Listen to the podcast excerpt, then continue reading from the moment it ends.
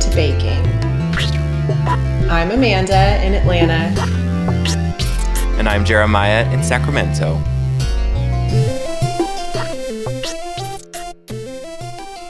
Amanda, welcome to episode 10.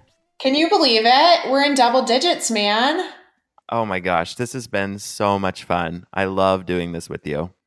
I am having the time of my life. Like it's seriously the best. And I've been, I'm glad you said this because I've been dying to tell everybody the fun that we have behind the scenes too. Mm-hmm.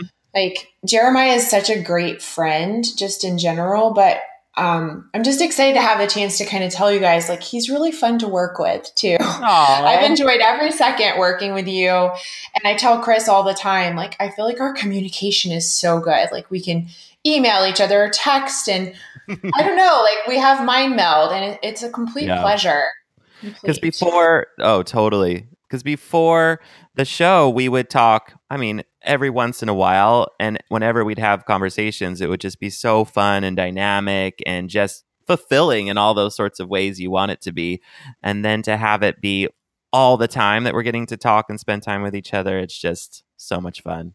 Yeah, it's great to have a reason, you know, so I'm not just harassing you every day, like, what you doing? You know, so now I feel like I have a valid reason to call you and harass you every day, which is fantastic. Oh, I'm always open for harassment. Careful.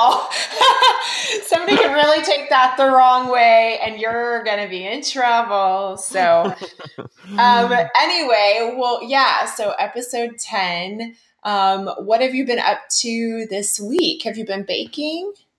Sadly, no baking because I've been preparing for my research trip to Portugal, which is so exciting but so stressful to get all of the elements in a row and everything planned for this trip. But I'm so looking forward to getting on the ground there and um, making this making this research happen. Yeah, I mean, you've been telling me about this trip for a little while now. And at first, it was very much like, oh, yay, Jeremiah gets to go to Portugal. How exciting. And I'm still super excited for you. But a lot of work is going into this trip because it's more strategic than a typical vacation type of trip, right? Exactly. So, First, I'll be in Lisbon and I'm going to meet with a couple Portuguese contacts that are in the food, tourism, food writing industry. And they are going to guide me and help me. And then after Lisbon, I have basically a week to travel the country. And I've rented a car, which I've never actually driven in Europe. I've only taken trains or cabs or whatnot. So that's going to be an adventure in itself. And then I get to do, I mean, it's going to be amazing. I get to meet some of the people that make the best versions of these very, very traditional and old um, recipes.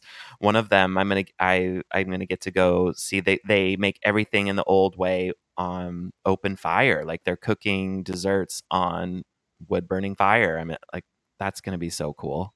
That's pretty amazing. Um, are you going to try any in your oven when you get back, or are you going to convert it all to like kitchen oven? Are you going to do your wood bur- burning too? I think for me, I'll definitely give it a go in my oven to recreate that experience. But for my book, you know, I'll, I'll definitely convert it for people to do in their own home. Thank you, because I might not have success on my fire pit out back. I'll be like, Jeremiah's recipe's not working, but it'll be my fire pit's fault. So, yeah, the oven's a little more consistent. Well, I'm super excited for you, and I can't wait for you to come back. And I mean, you better be in touch with me while you're there, but I can't wait for you to get back and kind of give us a full report on what you learned and what it was like. And I think everyone should look out that Amanda and I, we're going to try to do an Instagram live while I'm over there so we can check in, see how my trip is going, and I can check in with Amanda and see how things are going in Atlanta. So look out for that on Instagram. No, don't find out how things are going here. It's going to be all about your trip. That's all I want to talk about. So, yeah, it'll be well, super fun. But yeah, keep your eyes peeled. If you see us, you know, we'll probably post it in our stories or something yep. and say there's a live coming. And um, you can take us all on a little mini vacation.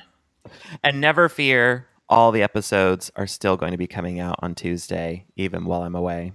Yeah, we've got some good stuff coming. So, although maybe by the time you hear this, you've already heard some of the other good stuff, but there's more good stuff. So, just uh, whatever you do, keep listening, rate us with five stars, and uh, hit subscribe too. There's my little commercial.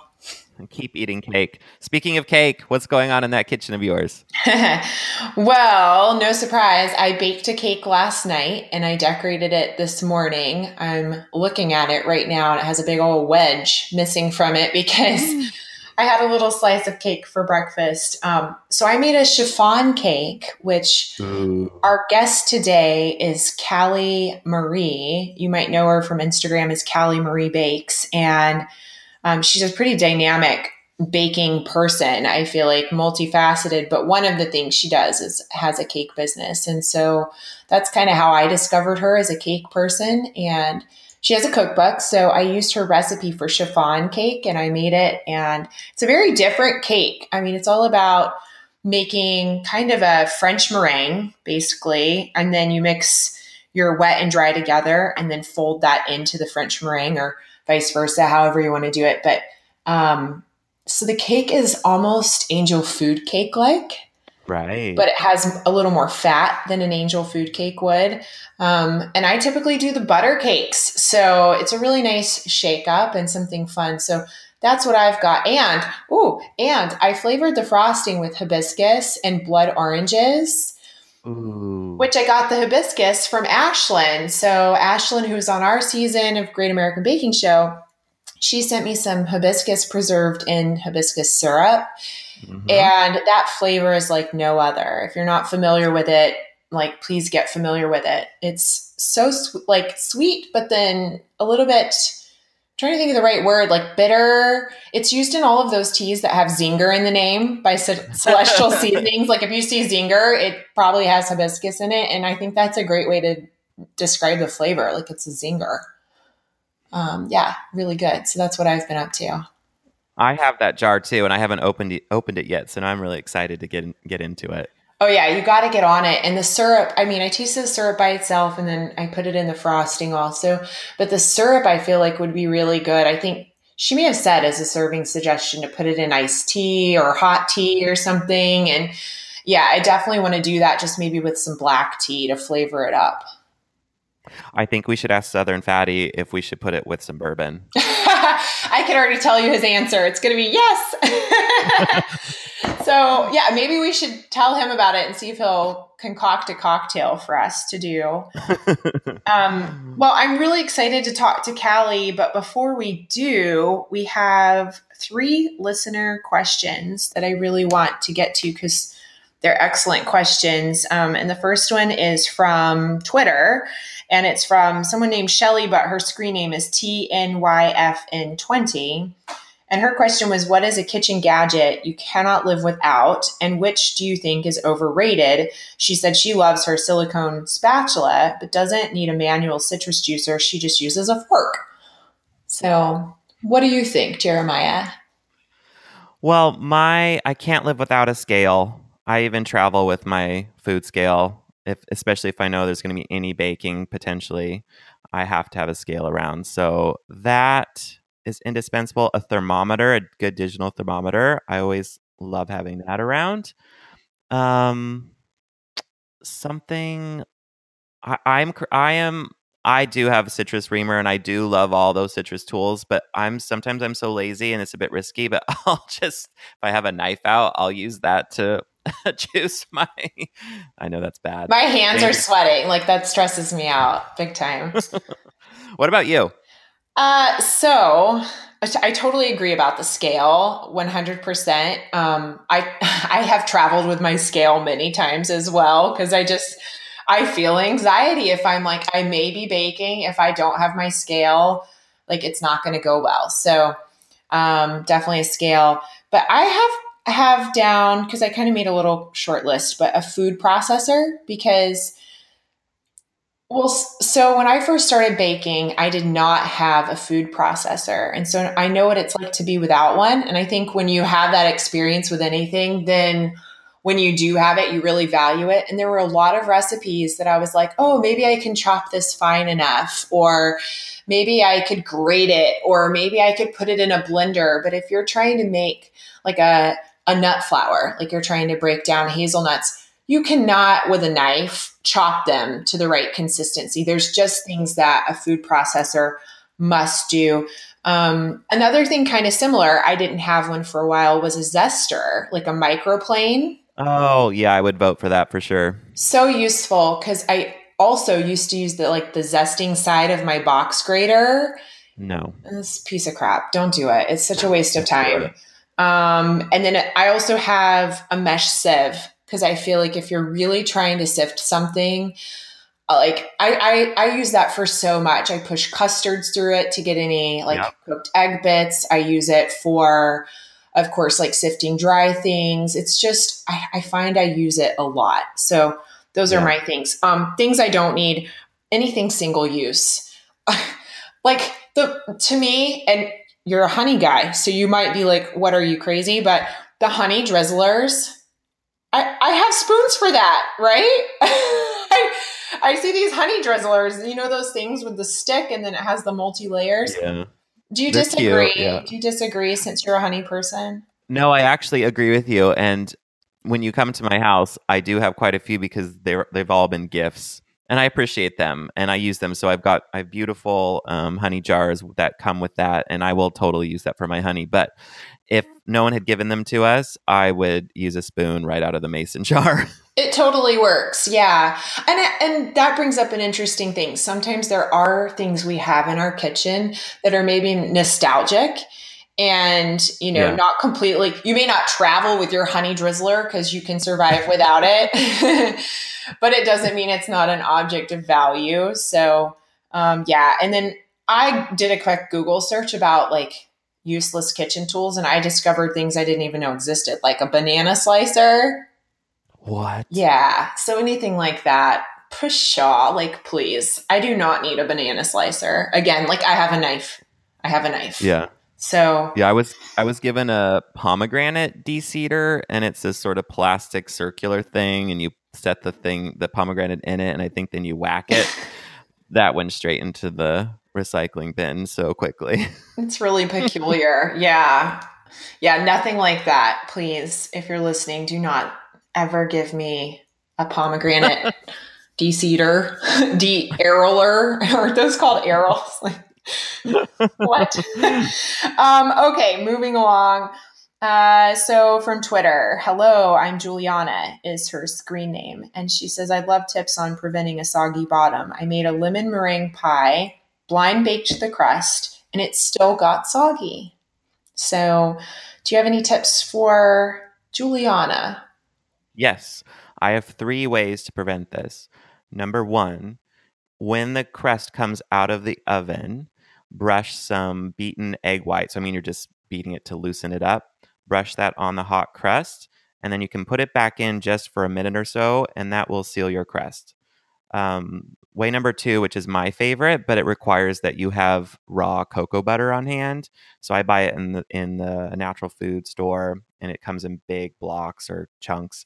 And I with my microplane, I grate that right on the hot crust, and it will melt and also create a barrier of um, cocoa butter, which will harden once it cools.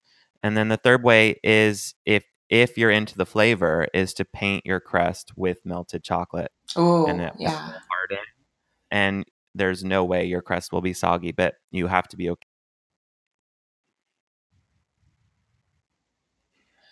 Well, I love all those ways, and I've never tried the egg white or the coconut oil way. And just hearing it, I'm like, that makes a lot of sense. So, mm-hmm. um, I, so I really want to try those. For me, most of the time, like with a lemon meringue type pie, I will fully bake the crust and I will make a curd that I know mm-hmm. will thicken up and tighten up enough once it's chilled that it's sliceable. So I don't even bake the curd part. Just for me, that's easier. So then when the crust is fully cooled, and that's one of the things I feel like when the crust is really warm and you put a liquid into it, it almost like it's so active that it almost acts like a sponge and draws things into it. So if you cool the crust, that's one thing that can help. So, yeah, I mean, I think if it's fully baked before, then that works really well um, to prevent any sogginess. And then if your curd's already cooked, it's not as liquid as the pourable meringue pie. So that works really well for me and just the process. I like to control the components a little more. And so I know, like, okay, the curd is good, the crust is good. Together, it's going to be great. So, um, yeah, so there's some tips with that. And then our last question is from Instagram. It's L Hilton 428. Uh, and she says, What cookbooks do you recommend for beginning bakers? um, that want to practice new recipes and learn the science behind different bakes? I feel like this is such a Jeremiah question because you are a cookbook collecting person, right? Yeah, slash hoarder. so this what I'm going to recommend wasn't what I started with, and I wish I had. And those are Rose Levy Beranbaum's Bibles. So she has a cake Bible, a pie and pastry Bible, a baking Bible, and then she has Rose's Heavenly Cakes. So when you open the, like for instance, the Cake Bible, which has been out, I think, since the 80s, and it's a total classic. It's intimidating because there are no picture. Well, there's there are some pictures, but it's not like a modern cookbook, what you'd expect. It's very there are a lot of tables and there's a lot of writing and a lot of information and here's the thing, and I truly believe this if you take the time to read and practice a recipe that has a lot of um, information and is very precise, while it might seem like you're doing a lot of work, you're going to do it correctly and your result is going to be successful versus a recipe that maybe doesn't have as many things included maybe it's not done by weight and so your chances of success might be less. So i feel like it's a great she at the end of these recipes she tells you how this recipe compares to the last one and how many grams of flour she used per egg yolk and why. And, and so you get a window into the science and you don't have to understand it all, but you just kind of start to get a feel for like what this cake should be like and how it's different from maybe the previous cake you cake you um, baked and she gives you also suggestions for what to pair it with so there's a bit of creativity you can have as well so i recommend starting there with any of her bible books and then a newer book that I find is very helpful in the same vein is uh, Stella Parks' Brave Tart. Um, she does very much the same thing where she does a lot of tests and a lot of science goes into her research and she tells you why she's she's doing what she's doing. And i have to say those recipes work really well and a lot of them have become sort of my standard building block recipes. Um, but those those are my favorites. What are your favorites um, so because I'm not a cookbook hoarder, um, and I tend to avoid buying things that I, I, you know, may use a couple of times, um, I go to the internet. So I know she's asking about cookbooks specifically. And so I feel like your answer is great for somebody who wants that book to hold in their hands. Um, I'm not that person. My laptop's often on the kitchen counter, and that's kind of mm-hmm. my very big cookbook. And a couple resources that I love is um, one time the Kitchn did something they called cooking school. And so they kind of did a little series where it was like, it's egg week, it's cake week, it's this, it's that. And they really went into the science of what do eggs do in recipes and I felt like that was really helpful for me. Then going forward, if a recipe didn't work, I was like, oh, I know that eggs, you know, help add structure, the protein. This had a lot of egg whites. And so I would kind of know where I should look if it was a structure problem or if there wasn't enough lift in something, I would know, okay, maybe I should look at the baking powder, that kind of thing. So right. I found that to be really helpful. And then just in general, whenever I go to bake something, if I'm not thoroughly familiar, I'll just Google, like, what are the building blocks of a cookie? You know, something like that. Smart. And it'll list off, there's a lot of great websites that then pop up and they'll list off, like, you know, in a butter cookie, this is what the butter does. And it kind of goes through that way. So mm-hmm. I use the internet as my go to cookbook. So I feel like that's the only fair answer coming from me. I have one more thought, and it reminds me of uh, the interview we did with Zoe Francois. And she said to trust recipes that were written by a teacher, especially when you're a beginner. So if your cookbook author teaches classes, you know that that book is going to be good.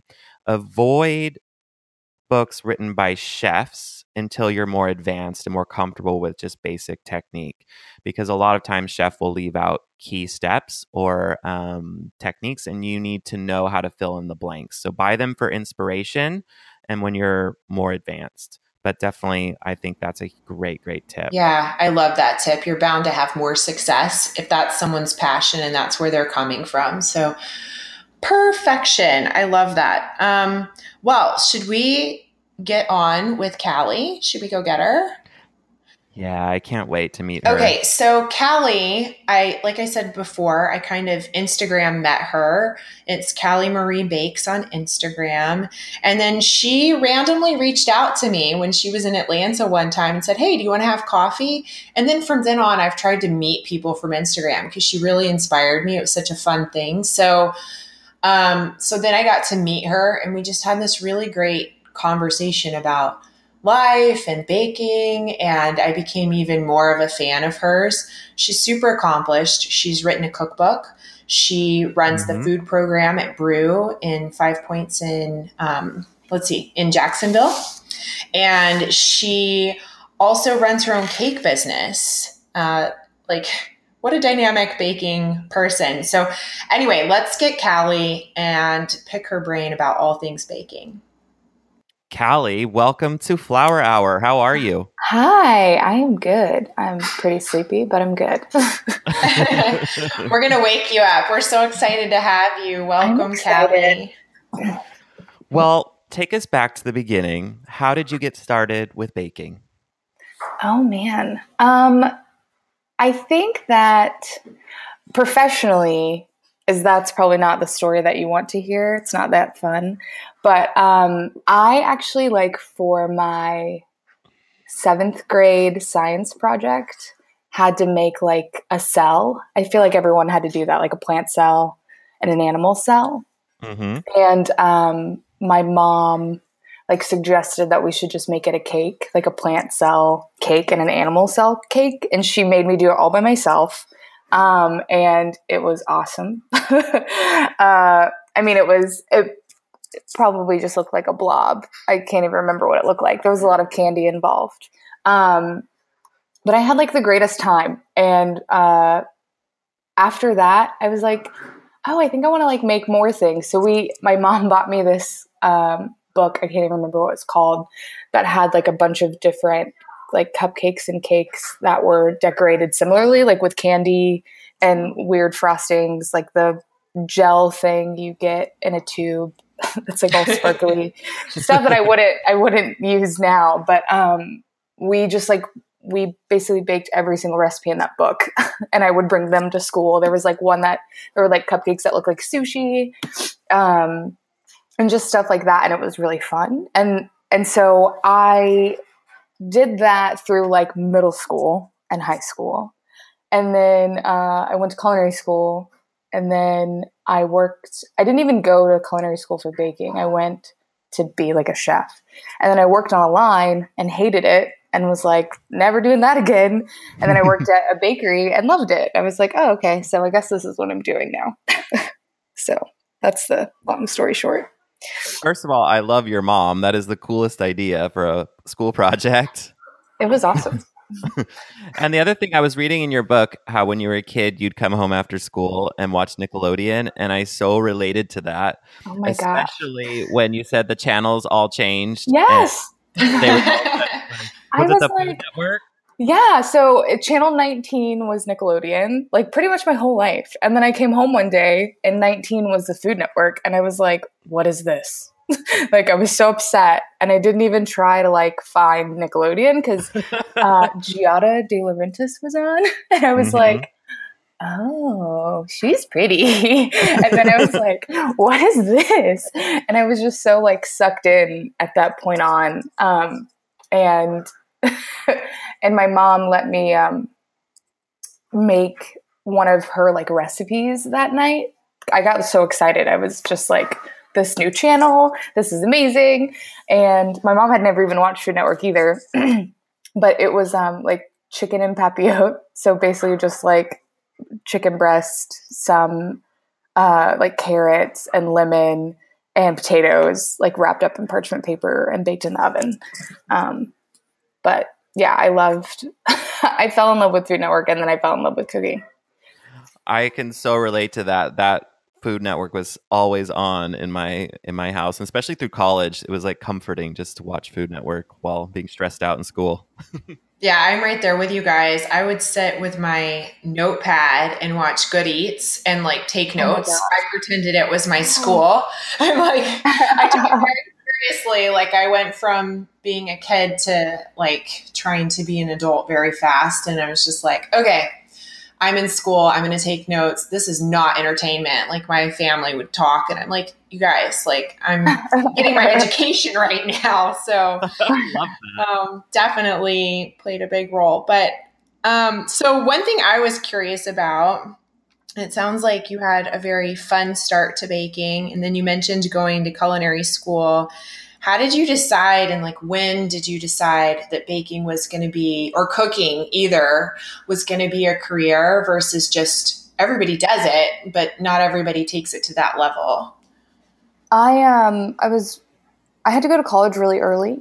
Um, i was a nerd and so i got in, accepted to this program which i like got my associates when i was 18 and then i had to pick my major like immediately after that. Like i didn't have enough time to kind of figure out what job i wanted. I just had to like know and immediately go to school for it. Um, and i was like well i really like cooking.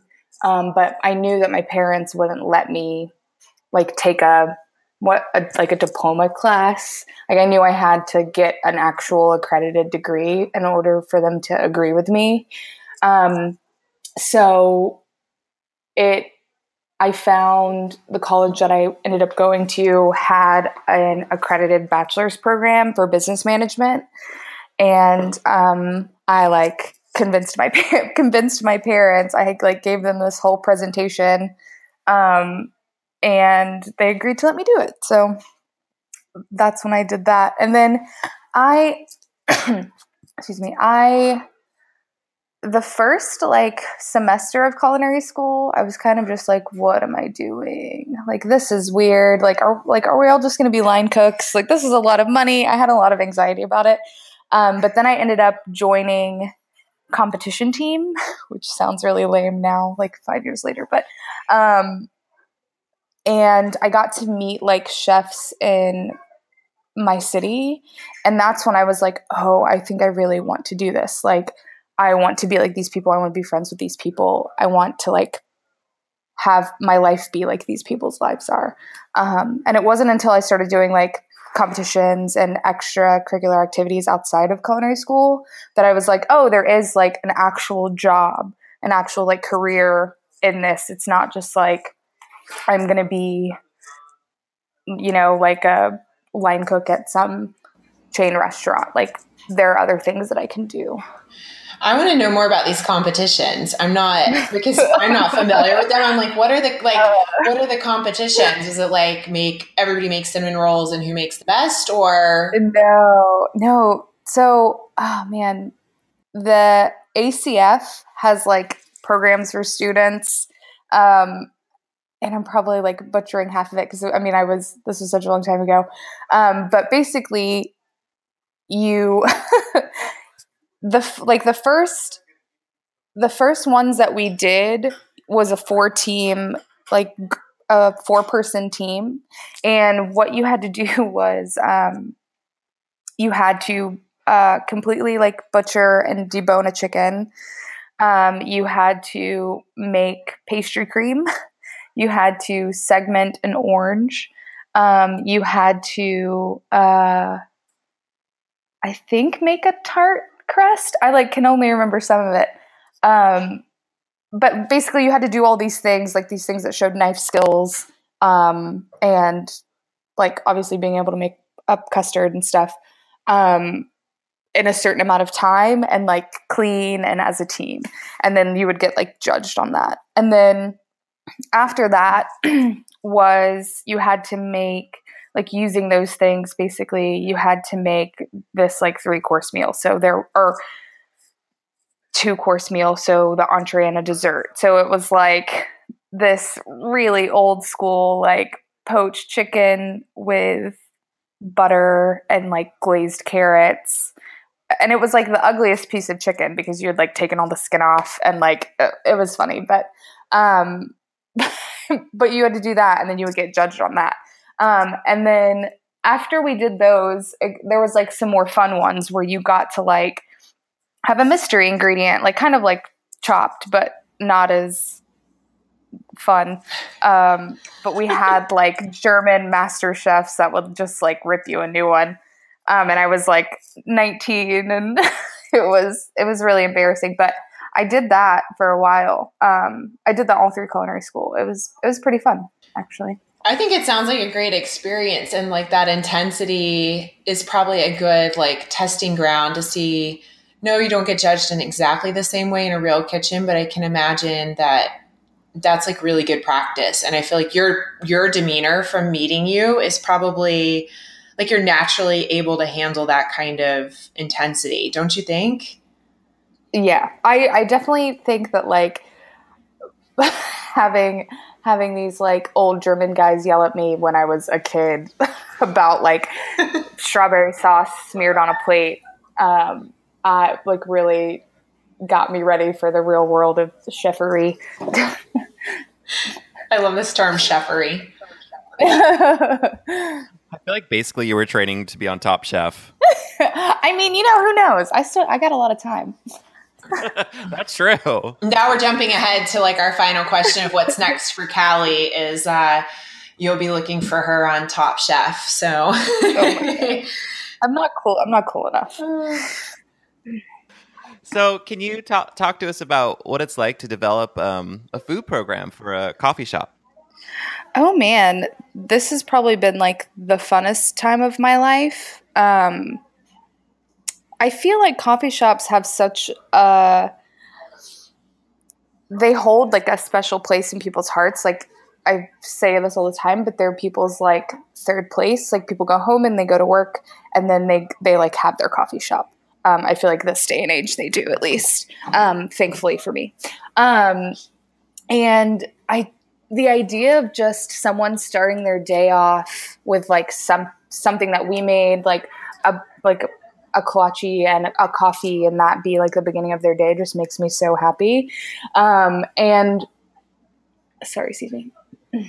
Um, it's fun because I get to everyone that comes in, they're like they're all my friends and we see these people every day and you get to know them and it's like getting to cook for my friends with my friends is honestly the best thing that could ever happen to me. Um, and when it comes to like a coffee shop, you really get to do like whatever you want in the realm of breakfast. And breakfast, besides, you know, like baked goods, is the best like category of food. So, um, breakfast is my favorite. Um, and we, the creative freedom that we have here is overwhelming at times, but also just really fun.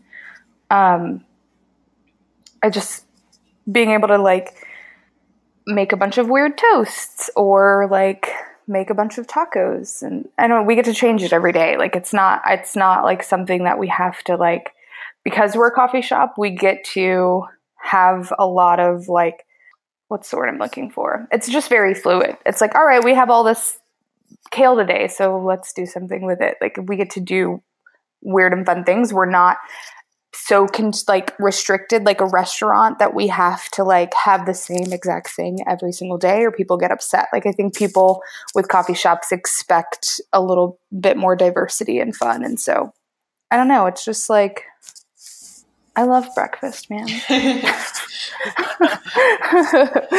I love hearing you talk about it because I do kind of like I was saying when I watched the show, I was taking notes and just in general, I tend to be kind of a regimented person. But hearing you talk about um, the food program there, it sounds like such a playground and such a playful and fun place. And I really, I love that like energy. I just think it sounds like an appealing place to be. Um, the other thing you mentioned that I like cannot skip over is the kolache. So when when I met with you here in Atlanta, you told me about them, and then I kind of forgot about them. And then just a couple weeks ago, I got to have one when I was on a trip in Utah, and it's amazing. Yes, it's amazing. So yeah. Can you just for our listeners, because before I met you, I was like, you mentioned it, I'm like, what the heck is that? Can you describe it for our listeners? Because I feel like yeah. the world needs to know and about this, me. and for Jeremiah. Jeremiah wants to know. Well, first of all, I am mad that you did not send me a photo of your first kolache. Oh, I'm sorry. I'm a little. I'm sure I have one in my hurt. phone somewhere. I can text it to you. um, but oh, kolaches are so fun. Um, and that's another thing where we get a lot of creative freedom with. Um, but basically, it's just a sweet yeast roll filled with whatever you feel like filling it with. Um, traditionally, they're from like the Czech. I mean, in Texas, we have a place called Czech Stop, which is just like this, like it's you've got like 24 different kinds of kolaches and they're not they're not from texas but like the version that we eat is from texas and there's like all this i think new york times did an article on it um, but just that like people that are originally made the kolache are like you're stuffing it with sausage. What is that? Like traditionally, it's like a wedding pastry filled with poppy seeds. Um, but you know, us Texans really take things to the next level. um, so traditionally, for a Texan style kolache, it's like smoked sausage um, and cheese or and jalapenos. Like that's a pretty common one. You eat it with mustard. Um, you get them at a gas station. They're literally everywhere. Um, and that's what my what should I even call him? Sorry, I'm trying to figure out what to call Jack. Um, that's what Jack and I grew up on. He's uh, one of the owners here at Brew. Um, but he's from Houston, so he grew up on kolaches. My family's from Dallas. I had them all the time. I still have them all the time. Um, and they're just like a staple of our childhood and they both mean a lot to us and you can't get them anywhere in florida um, and so when we started brew it was like man i want like can we do kolaches and it was kind of like it was kind of weird for us. It's like, oh, wait, we're not like, should we? We're not in Texas. Like, is this sacrilegious? Like, is some Texan gonna like come hurt us? um, but like, I don't know. There's like kolache police. Um, so we, we were like, whatever, let's do it. And so we started doing it. But I, traditionally they were more of like a rectangle shape. Like you bake them on a sheet tray, you like cover them in butter. Um, and so they end up taking on the shape of kind of like a hot dog, like basically a large pig in a blanket. but I like really don't like the way those look. Um, and I wanted to make something that like was a little bit more unique for brew. So ours are round and they just look like little buns. Um, how, how big are they? Are they like dinner roll size or because I just want to imagine they're yours. like the size. They're like the size of the palm of your hand. Okay. Okay. Yeah. So a bigger than dinner, bigger than dinner rolls. Um, probably like a softball. They're pretty big. Um, and then what's great about the fact that they look like a, they kind of look like a hamburger bun, but is that we slice them in half and put an egg and cheese on them. Um, so they're really easy for breakfast. They're super yummy. You can fill them with whatever you want. Um, yeah, kolaches are great. Everyone should eat more kolaches. Kolaches for president. I'll vote for that. Um, one thing that I definitely wanted to talk to you about was your cookbook, part just selfishly because I love it. And then also, I just kind of wanted you to give like everybody kind of um, a peek into how wonderful it is. Um, but before you do, sometimes I feel like the best way for somebody to share their stuff is have somebody who loves it talk about it. And I just like I oh. want to tell everybody it's a really cool cookbook because it's organized by season, which I really love. So uh, like for me, because it's still a new cookbook in my collection, I've been just kind of slowly poking my way through it. And sometimes I break the rules, Calli, don't get mad, and I'll make something that's not seasonal. But especially if I'm looking for something to suit the mood. And then also, just as somebody who has a cake business, sometimes if I'm searching for flavors, it's nice to kind of go, well, what does Calli see as a fall flavor and get some inspiration there? So it's really useful in that way.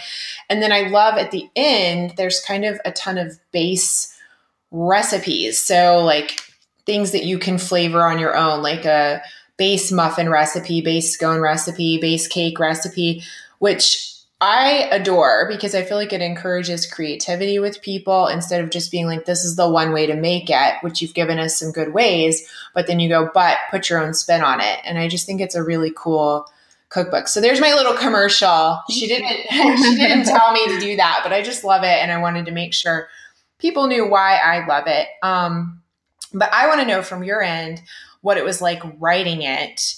Um, and like how this is also a very selfish question, but I want to know how did you know it was the right time to write a cookbook? Oh man. Um, so writing it the reason I the reason I did it by season is because we're a coffee shop. Um, it's basically everything we make at Brew, um, and we we have to think about seasons. So people want like a peppermint latte or whatever come Christmas time. Like that's what everyone wants. Um, and you know, during the spring, like what goes good with iced coffee? Like not everything. People change what they get based on the season as a drink, and so what can we make that goes with that drink um, for them to give them the best like brew experience? Um, and so that's why I did it by season was because we have to think seasonally here at Brew. Um, and then the base stuff, like my feelings about, oh my gosh, and I hear this all the time, and you probably hear this all the time too. And maybe you guys think this way, but every time I talk about like what I do, or people like find out I'm bake a baker, they're like, "Oh my gosh, I like can't bake. It's so scientific. Everything has to be exact." And I'm just like, "Yeah, no, no, um, it's really not that hard. Like I feel like people have been lied to that it is hard and it is not. I think um and so I I'll have people who can like make a blueberry muffin, but they were like a chocolate chip muffin. No, never. I can't do that. It's like just replace the blueberries with chocolate chips, dog. Not that hard. but I feel like people have been it's so like ingrained in people that like baking is such a precise thing that if you change one thing, it won't work out. Um and maybe sometimes it won't, but I feel like that's the fun part about baking. I also think that people see like this beautiful photo in a magazine of this like you know chocolate cake and then they try to make it at home and it's not as pretty and they get really discouraged and it's like well, I mean, it's not supposed to look like that. It's whatever you want it to look like. And so that's the reason I really wanted to just put some stuff out there that we do because people are so in awe by it, but it's very easy. Um, and I wanted to make it a little bit easier for people that are just like, I can't bake. I can't do it. Not for me. Too scientific. Um, because really, it's, you should see me. I, which I really should not say, but whatever. I like hardly measure anything.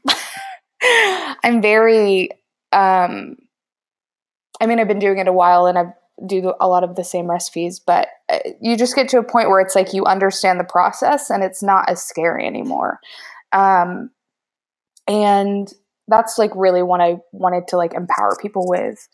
Um, and I knew, I, you know, I don't know if I ever knew it was the right time. What's so funny about the way that I wrote bakes was I mean, I've been baking all this stuff for brew. It was already written down. I had it in a big binder. It was basically a very messy, covered in flour cookbook, anyways. Um, and one day, I I was lucky enough to um, be in another cookbook called the Chef's Canvas, which was a really great cookbook that we did here with the Cummer Museum, which is um, they paired a chef with one of the pieces in their permanent collection, and we got to make um, whatever we wanted based on that piece. Wow. and it's a gorgeous cookbook. Yeah, it it won a few awards. It was it's beautiful. Um, and so they like basically took a picture of like whatever the piece is, and then took a picture of your thing, and then had the recipe, and then there was a big dinner. Um, it was so much fun. Um, and after I did that, I was like, man, I think I kind of read a. I want to write a book. Like all my friends were in that, and then my my um, great friend Carrie Sanchez Potter helped write it. Um, she was the project manager on it, and I got to hear about the process all the time. And one day we were at Brew, um, and I was like, you know, Carrie, I think I want to write a cookbook. Just like I was very, it was not serious. It was in passing. Um, and the next day, she sends me a timeline and an outline of everything that I would have to do in order to write a cookbook. Um, and I was like, oh, okay, I can do that. And then we did it. That's awesome. You're like, oh, I have this idea, and she's like, okay, get to work. Here's your here's your schedule. yeah, she she's like that. She rules. Um, but yeah, it was like I I was like. I kind of want to do it. I want to do it by my birthday. Um, I set goals for myself every birthday, which is probably super choosy, but um, that's what I like to do. So I write down some things I'd like to do. And that was one of the things that like popped up in my mind for that year. And she really made it happen for me um, along with everyone else here at Brew. But yeah, it was so funny. She just sent me a timeline, and I was like, "This is this is feasible. I can do this." And then we did it in nine months. That's amazing. What? That's very yeah. amazing.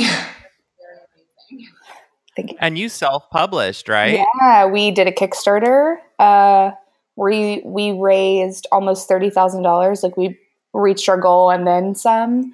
Um, we like none. I didn't have to pay for anything out of pocket for it. Um, it's like completely crowdfunded. Um, and I was a part of every process. Like my, every, we did everything local. So, um, the designer was local, the photographer was local. We shot everything in the front room at Brew or in my backyard. Um, we, you know, got it printed here. I was at the print press every day of printing. Um, it was all done in Jacksonville. And I, I really wanted to like do something that showed that like I don't know, I feel like sometimes Jacksonville gets a bad rep, but it's like, oh, we're not like New York or we're not like LA or Miami. And it's like, no, we're not. But like I feel like there we have like a lot of resources in which we could use if people just use them um, to create really great products that can be known um, like nationwide. I just feel like a lot of people see Jacksonville as like a small town that doesn't really have anything going on. Um, and I just wanted to also show that that's not true. So that's another reason why I, I think it. that's such an interesting idea. Like we talk a lot about shopping local and like local produce and just in general supporting our local economies. And I never, I mean, it sounds silly, but it's like I never even considered having a cookbook completely made in your town as well. Like the actual cookbook is local, not just the ingredients or something, but mm-hmm. the, the cookbook itself is local. I think that's a really cool concept. My wheels are turning now. I'm like, oh my gosh, what a great idea. So um, I absolutely love that. So fast forward a little bit to once the cookbook was all together. I remember seeing on your Instagram, there was like a day that somehow Alton Brown came in and like I oh want to hear about that. Like I just want to have like a fan moment and hear about that time. Oh my god. I mean, you better be taking notes, Amanda. I mean, doesn't he live like near you? Yeah, and okay, I have to put this in here because it's just so bizarre and weird, and it, it's not baking related. We used to have a BMW 2002. It's a, like a vintage type BMW, and uh-huh. we sold it. Um, well, we put it somewhere to be sold, and they sold it. And we didn't know who they sold it to until one day my husband saw in Car and Driver magazine, Alton Brown bought our car. So, oh my somewhere goodness. in Atlanta, he, he's like cruising around with our car. So maybe he like rolled up to your coffee shop in my car. I don't know. So it's oh like God. weird, right? But anyway, yeah, he does live around here. That's amazing. That's much cooler no, than my story. um, so Alton Brown. Man, I love him. I mean, as you as we already talked about, like Food Network was a huge part of me growing up. And oh my gosh, my me and my parents, we would if Good Eats was on, we were all in the living room watching Good Eats. No one was talking. Like we loved Good Eats. Um, and when he came, he's come here twice. He came to Jacksonville to do like two shows. Um, they were like a year apart. and the first year, he went to um he went to like a different coffee shop and a different place for lunch and whatever and i was like kind of sad. Um and it was funny because he actually there was a record store in our neighborhood in five points and he walked to the record store but walked right by brew to go to the record store and i was like was that Alton Brown like what i was so like shocked um and of course i did we didn't like say anything or do anything but our neighborhood is like really well known for being the like more hip part of town. There's a lot of shops, there's a lot of restaurants, and I guess the last time he was here, he like noticed Brew. So the next time he came, he got coffee at Brew, and um, I was here and I was sitting in the back doing something. I don't even remember what I was doing, and one of the baristas comes in, and this is like a barista who like he I don't think he realized how much Alton Brown coming to brew would mean to me. So he just comes back there very calm and he's just like, "Oh, hey, uh, Alton Brown just said I served him the best macchiato he's had." And I was like, "Who? what? Who said what? Who did what? What?" what I said, I was like, I'm sorry, who? And he was like, Alton Brown's here, and I was like, what? What? Why didn't you? Why didn't you come and get me before? Like, what are you doing? Um, and then so I like get up, and I was like, oh my god, it is Alton Brown. Oh my god. Um, and I was like, uh, I I want to give him a cookbook. I think I'm gonna give him a cookbook. And then so I just like run in the back, I like grab a cookbook really quickly. I scribble in it. Remember what I remember. What did I put? I put like you're an inspiration, which I'm very embarrassed about. Um, and then you know, like sign my name, and then I like walked up to the front, and I was like, "Hey," I said, "We don't have to talk or anything. I just wanted to give you this." and he was like, and he was like, oh my gosh, I was just looking at that and it made me laugh because I said it like calamari. Oh, like said your name, Cal- Calli Marie, who says calamari. and I was like, yeah, I, I get That's that. That's really funny. and he was like, he was like, you just want me to have this? And I was like, yes, yeah, take it. You can have it. Um, and he was like, well, I mean, I can pay for it. I was like, nope, it's good. You can have it. um, and then he like sat down and like finished his coffee and left. Um, and then it was funny because I didn't like take a photo. I was very like, there needs to be no conversation. Please just take this from me so I can like go hide in the back. Um, so I didn't like ask for a photo. I didn't ask for like anything. He left. Um, and the person, um, Austin Ellis, who designed my cookbook, was actually having brunch at a restaurant right down the street, but he was sitting outside. Um, and he he said he saw Alton Brown like walking, noticed it was him, and then double like had to do a double take because he noticed he was carrying my cookbook, and so he asked for a photo. Um, and was like, "Oh, I designed the cookbook. Can I take a photo of you?" Um, took a photo of him, and then like they went on their way. But um, that's how I got the picture of him holding it was because someone I knew was like at a restaurant down the street. But that's my Alton Brown story. I'm, yeah, he's great. It was um, the even better part of that story is he went to go have lunch at my friend's restaurant, and um, my friend John Insetta, he owns Black Sheep. Um, he called me. He called me, and he was like, he was like, Alton Brown's here. I'm sitting at the bar just watching. he was like, I'm not working. I'm just sitting at the bar watching him and I don't know what to say. I don't even think he said anything to him. but um, we were all, it's, I don't know, like I feel like some people on Food Network or, or some per, like chef personalities, it's like, oh, cool if you meet them, whatever. But Alton Brown is like the chef's guy. Like I feel like all chefs love Alton Brown. I just feel like he's he's such a teacher, so cool. and I really admire that. Like that kind of in general, like the kind of bakers that we want to have on the podcast. I always say to Jeremiah, like that's a baker's baker, you know? Oh yeah, supports that love, and I feel like he's like a chef's chef. Exactly what you're saying, where.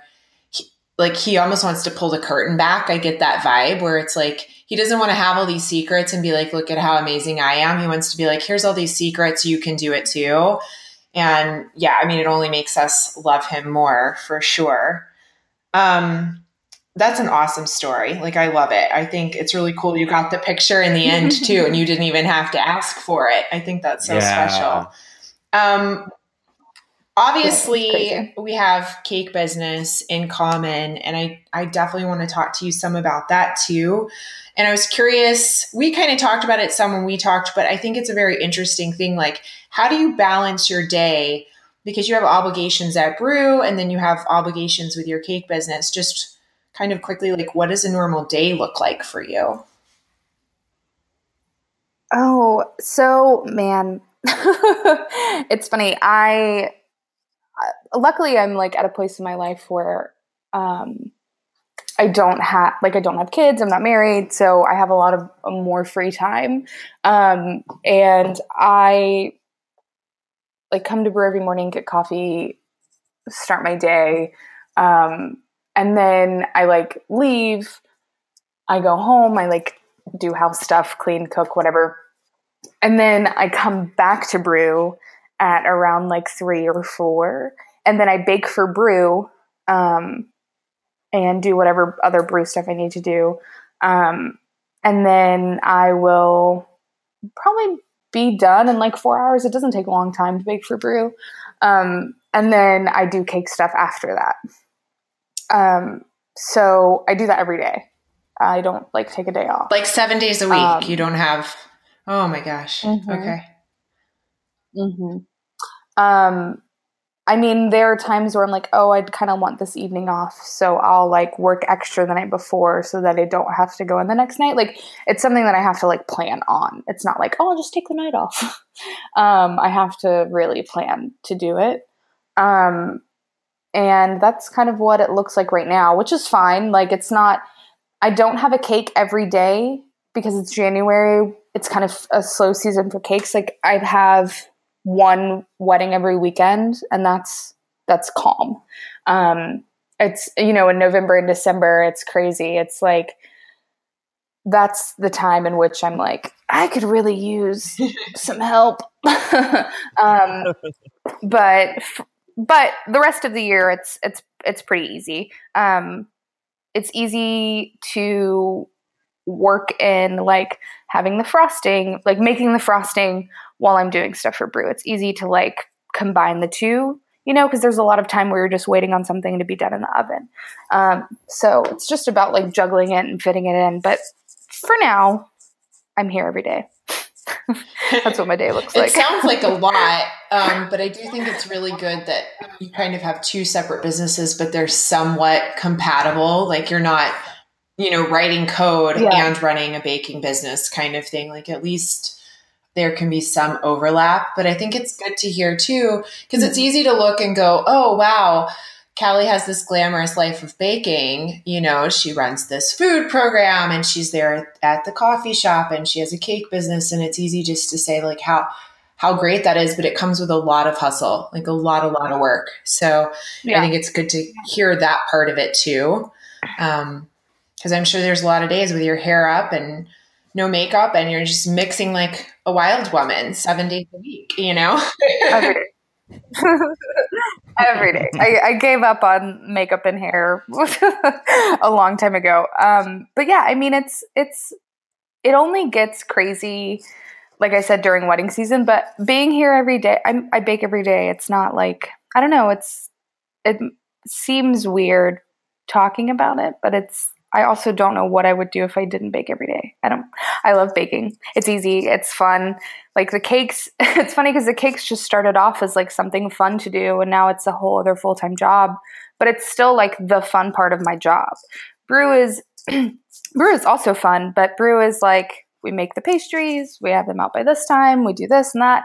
and that's what we do. And then I get to turn that off when I'm done. I get to, to like switch gears to like make some weird cake. And so the cake part is actually like my hobby that I happen to just get paid from. That I and I think the only reason that it's sustainable is because I get to do both at the same place and everything is like seamless together. Um, if I had to like go to a different kitchen and like have a different, I don't know, I don't think I'd be able to do that.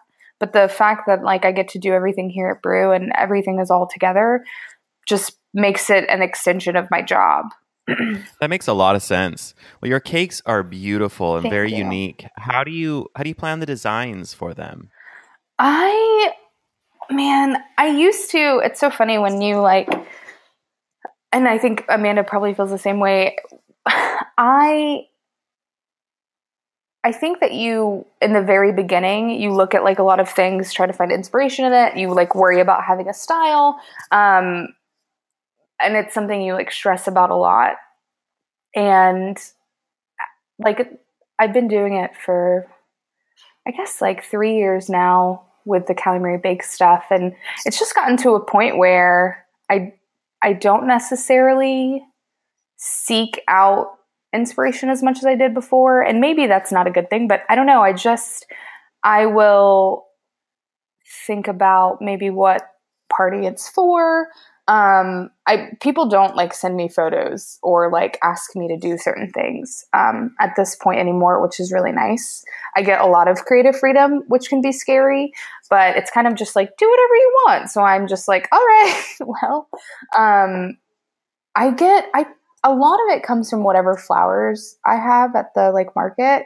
Um, a lot of what I put on a cake ha- or like how I want to frost a cake has to do with what's available. Um, also with like what's inside it. So if it's just like a chocolate cake, then I'm like, oh, gotta gotta kind of get creative here. Um, but like when there's a fruit involved, I think th- I just like letting the ingredients speak for themselves, really. Um, and I've been trying to do that more often. Um, but I don't know. I think that once you have been doing it for a while, you just kind of figure out like what works and what doesn't for you. Um, and I've just gotten to that point where I figured out where it works and I like doing it. I do want to shake it up sometimes. Amanda makes me want to shake it up. But uh, yeah, I don't know. I want to know. This is a selfish selfish question. Is do you have any tips for cake drips? Um, it's something I've never done, but you do them so beautifully, and I, Amanda does as well. But I know people love that technique. Mhm. It's very popular. So, what are your best tips? Yeah, I so there's two kinds of drip people. I think uh, I know that Amanda's heard me talk about this before. um, there is the kind of drip people that like put chocolate in a squeeze bottle, and I think Amanda, you do this, um, and it's so nice where you put the chocolate in a squeeze bottle. You kind of go around the cake Yes. and drip where you want to drip, um, and that's a more controlled drip.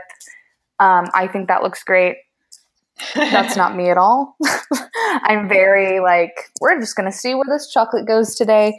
Um, but honestly, so this is how this is how I do it. I put I have this like one um, liquid measuring cup. I use like the same one. I'm very like everything is um I'm like a creature of habit. And I just grab a handful depending on the size of the cake, a small cake is one handful, a big cake is two handfuls of whatever chocolate. And there is um there's like a bottle of olive oil that's always sitting that's always sitting on the counter at Brew. I squeeze like a tablespoon of olive oil into said chocolate and I You, microwave it. you know I'm like dying right now, right? that I'm I'm like being 100% honest with you. I microwave it for 30 seconds. I stir it, microwave it for another 30 seconds, stir it, um, make sure that everything is melted. Um, normally, it doesn't get the full minute. It's probably somewhere around 45 seconds. Um, stir it. I pull the cake straight out of the fridge. I think that part is really important. I pull the cake straight out of the fridge. Um, pour the hot chocolate right onto the cake. I let it set on the cake for a second, and then I just take a spoon and like make it go off the edge. So you just kind of like nudge it here and there and then push it off. Okay. Wow. I'm going to try this because I like mm-hmm. the more organic look of it. It's just when I've tried it, yeah. I think because I'm used to the more controlled drips, when I, my ganache, because I do more of like a mm-hmm. ganache with heavy cream and chocolate. And then it's i think it's right. looser than probably the consistency of yours. And so then it just like floods down and then starts peeling off and it looks right. not pretty like yours. So uh, i need to try like that. Well i used to do like a ganache and then some days it would be glossy and then some days it wouldn't. And that's probably just me like not being patient and not like not tempering the chocolate correctly or what have you. But i for like me, that method just happens to work really well. It like hardens nicely. It stays shiny. Um, I I don't know. I just have gotten so used to doing that way, and that's the way that works. Like I used to. I mean, and it was hard because I, I end up only making enough for the cake, which is nice. I feel like when I did ganache before, I always had so much left over, and I was like, oh, this is such a waste of really nice chocolate. Um, but yeah, I just some oil and some chocolate in the microwave. um, yeah, I'll have to I'll have to post a video. I, I don't know how to like do the cool videos like you yeah do, that would be awesome i'd love to see like so i could mimic your hand movements um, do you do the same with the white drips too because that's the other thing anytime i do a white drip it seems yeah. to be kind of translucent and snot like and yours is yeah. so opaque yes. which i really like oh my gosh so I got that. So when I was making white chocolate ganache, it was too thick. Yeah. It was very snot like. um, it did not. It was like, oh, oh, oh, this doesn't look good. and then you know they have like the candy white chocolate, and I just like, which is the one that's like white. Um, I forget what the actual like candy shell. You know what I'm talking about? What like people dip cake balls in and stuff. Um, they make that, which stays white when you melt it, but I don't like using that. Like we use really nice chocolate, and I just want to. I want to stick with that stuff. I don't want to have to buy a separate thing for this thing. I'm also very like, I'm. I don't like buying one thing for one thing. Um, here at Brew, like we use pretty much maybe like 20 ingredients for everything. Um, so I'm not going to buy like a like a dyed like white chocolate whatever. So that's how I started doing it with the oil to begin with, was because my white chocolate ganache was so ugly. Um, and it's just the white chocolate that I do is just white chocolate okay. and oil. you use less oil, you use a lot less oil because white chocolate is obviously more, it's a lot thinner than regular chocolate when you melt it. But um, yeah, I that's the whole thing. That's the whole reason I even started okay. not using heavy cream. I'm going to try this because, yeah, I just haven't found a good way. And yours always looks like a really nice opaque color. Um, I know I'm like getting on a cake tangent here, but I also wanted to know. good. I wanted to know about your go to cake, chiffon cake. I think that's so unusual because it seems like, yeah. I mean, for myself and, and most I would say, especially in America, most bakers, if you're going to make a cake, you start off with like a creaming method type cake. And yours, um, it seems like your go to is chiffon cake. Tell me if I'm wrong, but that's what it seems like. Um, yeah, so that's the base cake I use for everything except for chocolate. Um, I made it in culinary school and it like turned out perfect the first time. And my, my, um, the chef at the time, she was like, whoa, like shocked that it I feel like it was supposed to be one of those things that you make in culinary school in which like they try to teach you some lesson on it on like this is why you should fold softer or something but mine turned out perfect and so there was no lesson to give me. Um and I think it like made her mad but I I was like I really like this cake. Like it's like a mix between like angel food and a regular cake. Like it's somewhere in between. Um and I I just grew up on like I mean I live in the South, so everything is like super butter heavy. Which don't get me wrong, I love butter, um, but like everything has butter, and there's weird cakes that have mayo in them, and I'm just like I just want it to be simple. um, so for me, chiffon cake is simple. It's easy. It's doesn't. It's not a lot of ingredients. Um, there's water in it. like it's. I love it. Um, and it just always yields a good cake for me. It's maybe not, and I've learned over the years that it's probably not the best for tiered cakes because it's so soft. But once you work with it for a while, you figure out how to make it work for you. And um, I don't know. I just like, I like it. It's my kind of cake. What's also cool is that it's an American recipe. Like it was invented here, even though it has such a fancy name. It's not a French cake; it's an American cake. So I love that you're using it. Yeah, I like. I enjoy like it. I feel like once you get it right the first time, it's like, oh, okay, this is not as hard as it seems. Like I, you just use a lot of eggs. Yeah, I feel like the hardest part for me has always been. I mean, I think it depends on when you first make the cake. In your cookbook, it kind of in the little header, it says something about like if you haven't mastered French meringue, like you need to stop and go do that first. So if you haven't done that, I think that could be like a really tricky yeah. part. But for me, the biggest like it feels weird just because I make so many butter cakes is how fast you have to get it out of the pan so that it doesn't get weird in there. Yeah, it gets like shrinky and strange. And so it's so funny because I watch like I mean, I watch these shows where people put things on like drying racks and stuff and I'm just like what? I don't know, I don't do any of that. I just like knock it out on the counter right when it comes out of the oven and let it and I let it sit there until Well, it, it works um I think it works really well because, um, so I haven't told you this, but I just made your chiffon cake. I just made it like literally I made the cakes oh. last night and then frosted it this morning and the method was great because I have always with like a sponge cake or a like I make a hot milk sponge and and that I always put on the cooling rack but I think I'm going to try it your way of like putting it on the parchment and upside down because then I didn't even have to trim yeah. the domes like they were perfectly flat so no I never I I barely ever have to trim a cake which I think is really cool like if I yeah, if I have to trim it, then I probably overfilled it.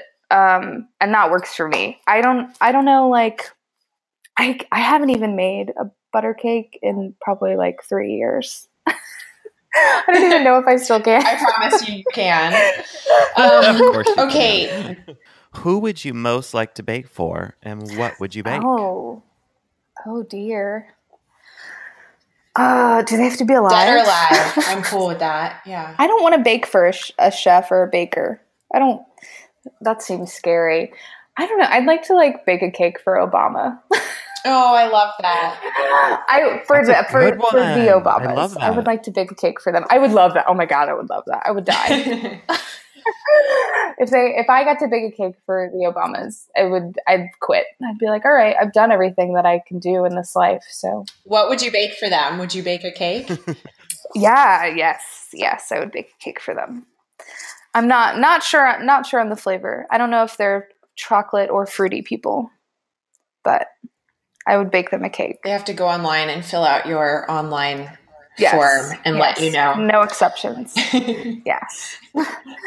no exceptions on the form. They definitely have to fill I love it. Okay, well, I mean, I have so many more cake questions for you, but I feel like we should probably do that offline sometime or I need to come down there and visit you. But I really appreciate you taking the time to talk to us and so many different experiences with baking that you have. Like it's just a really fun peek into your book and and working at Brew and then your cake business. So, all very fun and interesting. And um, I really appreciate it. Thanks. Yeah, that I um I'm glad you guys asked me to talk about that stuff. Wow, this was a blast. Thank you so much. All right, and we'll see you around on Instagram at Calli Marie yeah. Bakes. That's right, right? Calli Marie Bakes. Okay. Yes. Yeah. All right. Thanks, Calli. Bye. Be sure to subscribe to Flour Hour on iTunes or SoundCloud. And if you're enjoying your time with us, leave us a review. We'd appreciate it. Ha